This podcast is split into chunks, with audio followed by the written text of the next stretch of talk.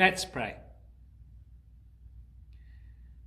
Heavenly Father, as we gather around your word, help us to hear once more all that you would say to us. Amen. It's almost a year since Mikel Arteta was appointed manager of Arsenal. He took over a squad which had fallen behind other clubs with whom Arsenal would like to be competing, including the almost unmentionable Tottenham. And at first, signs were encouraging. Then COVID struck. Arteta was actually the first confirmed positive case in the league. And the season got postponed. But when they came back, Arsenal won the cup. They beat Man City and Chelsea on the way. And things seemed to start this season okay too. All seemed peachy. But in recent weeks, things have tailed off badly. He hasn't had a lot of time. He has a lot of players he had probably deemed surplus to requirements. But finding other clubs for them isn't easy, especially when they're earning good money, which others might not match. And that also limits who you can bring in. So things don't get fixed overnight. But some are getting restless and impatient. Where is this great recovery we were hoping for? They're asking. Well, during this Advent, both within the Sunday services and the various reflections I've been sending out during the week, we've been focusing on the idea of Advent as a season of waiting of the waiting down through the generations of the Old Testament for God to send a Saviour into the world. But we've also been remembering that we too are a people waiting. Just as Arsenal appointing a new manager doesn't instantly solve all their problems, so God sending Jesus isn't like a cosmic click of the fingers which sets everything right in an instant. We are also waiting for God to fulfill a promise. And the Bible describes that promise in lots of different ways the renewal or restoration or reconciliation of all things. But waiting isn't easy. It doesn't come naturally to us. Waiting requires patience, whereas we want stuff sorted now. I confess I find it hard. Even as I was writing this paragraph, I had one eye on my email account, waiting for someone to send an email. I was thinking, what's keeping them? I was checking my sent mails to check that I'd told them what I wanted them to do. And see if they complain about it, they won't be listening. And it's not just other people with whom we can be impatient we can get impatient with God. In many ways, there's more scope to be impatient with God because He's operating to a whole different time scale. We can pray for something for years and nothing seems to happen. And we can find ourselves wondering, what are you up to, God? I did remember to ask you about this, didn't I? You do know this is important. And that's certainly true of the big picture hope of the renewal, restoration, or reconciliation of all things, which is the destiny to which all the Christian faith points. In the reading from 2 Peter this morning, we saw that this was already the case amongst the people to whom Peter was writing. He reminds them that the Lord is not slow in keeping his promises, which suggests that there were actually some who thought he was. And that was back in the time when they were still writing the New Testament. A lot of time has passed since then. In a world where Amazon can offer next day delivery on just about anything, 2,000 years is a long time to wait. But Peter calls us to shift our perspective. There's a difference between being slow and being patient. God's not being slow, he says, as some understand slowness. Instead, God is patient. There's a story Jesus told which helps us get a handle on some of what Peter's talking about.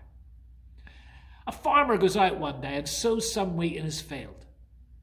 But during the night, one of his enemies came along and sowed weeds amongst the wheat. Nobody knew what had happened, and at first, as the two plants grew together, no one noticed the difference. Then, as the wheat began to develop heads, it became clear it ain't just wheat in that field. And the farm workers asked their boss, Do you want us to go out and uproot the weeds? But the farmer said, No, leave it for now. You might damage some of the wheat in the process. Hang on till harvest time, then we can separate it properly without damaging the wheat.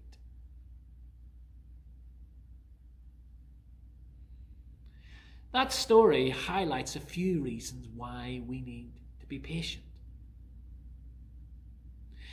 In all sorts of ways, our view of the world is partial.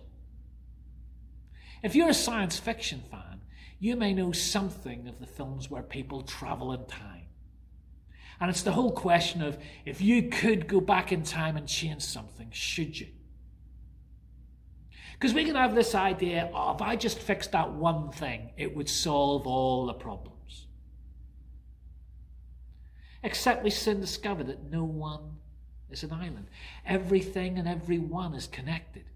So what we think might just impact one person has knock on effects for someone else, then someone else, and someone else, and so on. You might just think, I'll just knock over the one domino. But that turns out to be the one at the head of one of those really, really impressive chains that you find on YouTube. So it's possible that if God did things our way, it wouldn't solve things, or at least not as we think anyway. And in fact, some of the good we long for might get undone along the way. In fact, our solution may be even worse than the problem we thought we were solving.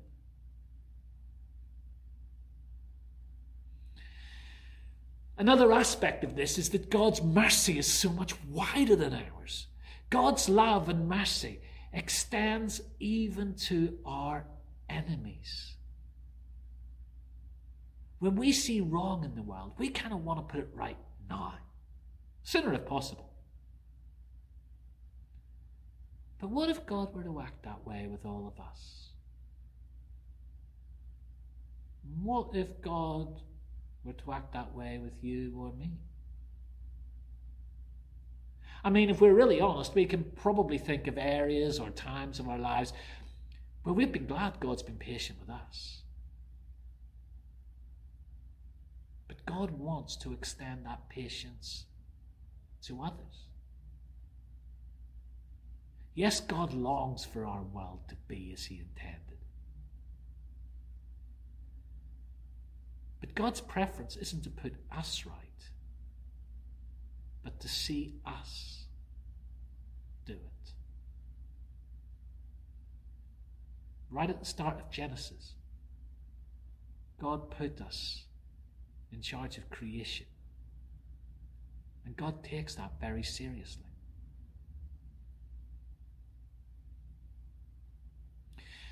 Also, God can bring good out of far more than we realize. At the heart of our faith is a cross and a table.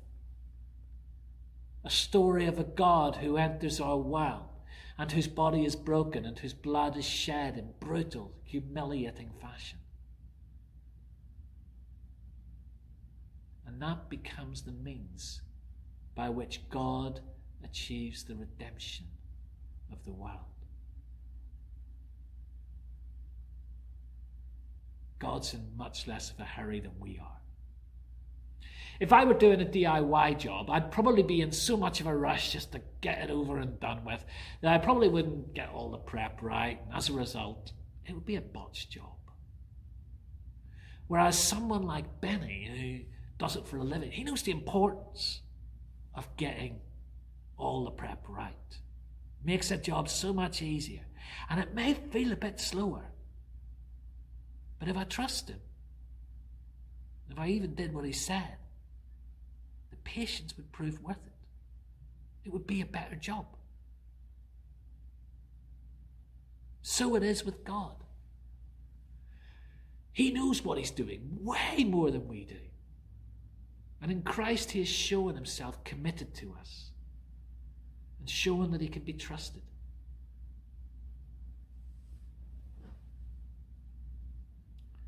But before I finish up, one other thing.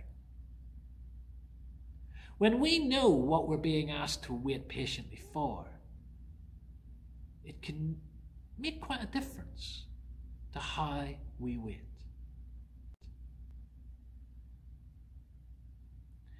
I mean, take a look at this picture. To be honest, I was really just looking for an excuse to show this, but it does kind of fit. This is my great nephews, James and Harry, waiting for Christmas. How sweet is that? Look at Harry's little face on the right. Do you think he'd have that same face if he was waiting to go and see the dentist? Or imagine you are going to a concert being given by your favourite musician. How would that be different than, say, waiting for your MOT. I say that because it's important to be aware of what we're waiting for because it affects how we wait. And let's be honest, many pictures of what people have, people have of what God has planned for us aren't very exciting. Many of us grew up with that cartoon image of the character being flattened by the anvil and a spirit floating up to the clouds with a harp. And even within church circles, some of the images haven't been that exciting. Adrian Plass talks about having an image of heaven as that church service that goes on forever, and we're singing Shine, Jesus, Shine for the thousandth time. And some of those images have been disastrous for how Christians live. In the view of many people, the next life has really quite little connection with this one other than perhaps whether we say a particular prayer somewhere along the way. Some have lived with this view that this world is going to be utterly destroyed. And today's reading from 2 Peter is a passage which has been used to kind of back that up. It speaks of the heavens disappearing with a roar, of elements destroyed by fire. And some even go so far as to argue we're not going to need this world, so what we do with it doesn't matter. And it's become a justification for environmental vandalism.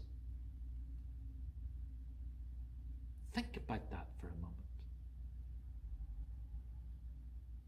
If I gave you a gift and you just treated it with utter disdain because you think, ah, sure, Andrew will give me another one later, what do you think that would say about how you view me? And then think about what it says of how we view God, who gave us this world and called it good.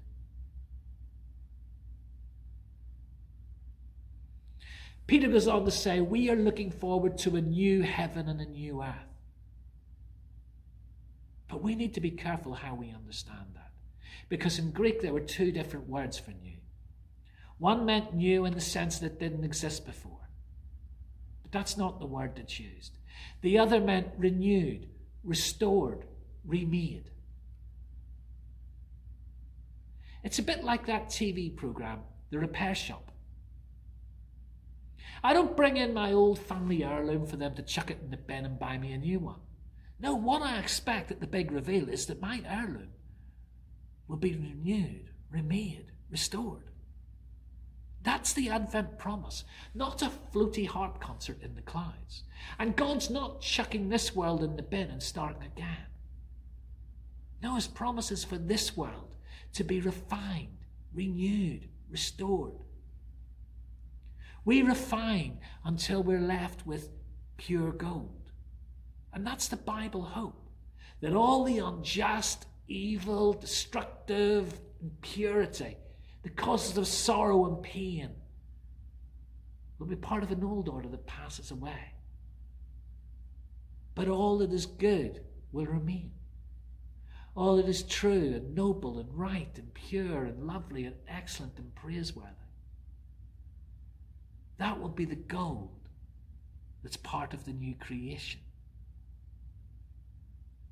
I don't know how it will happen, but the Bible's promise is that it will. And that's why we embrace it now, because this life does matter. We are sharing in God's work of recreation. So, yes, our Advent hope requires patience. And if the fulfillment of God's promises seem a long time coming, well, from our perspective, it has. On the other hand, God works to a different time scale. He knows what He's doing and has way more patience and mercy than we do. And He's promised He'll get us there. And He will be true to His promises.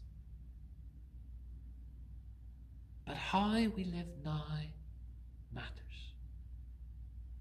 For rather than simply waiting for God to click his fingers and put everything right one fine day, we are invited to join him in that work of new creation, of recreation, right now.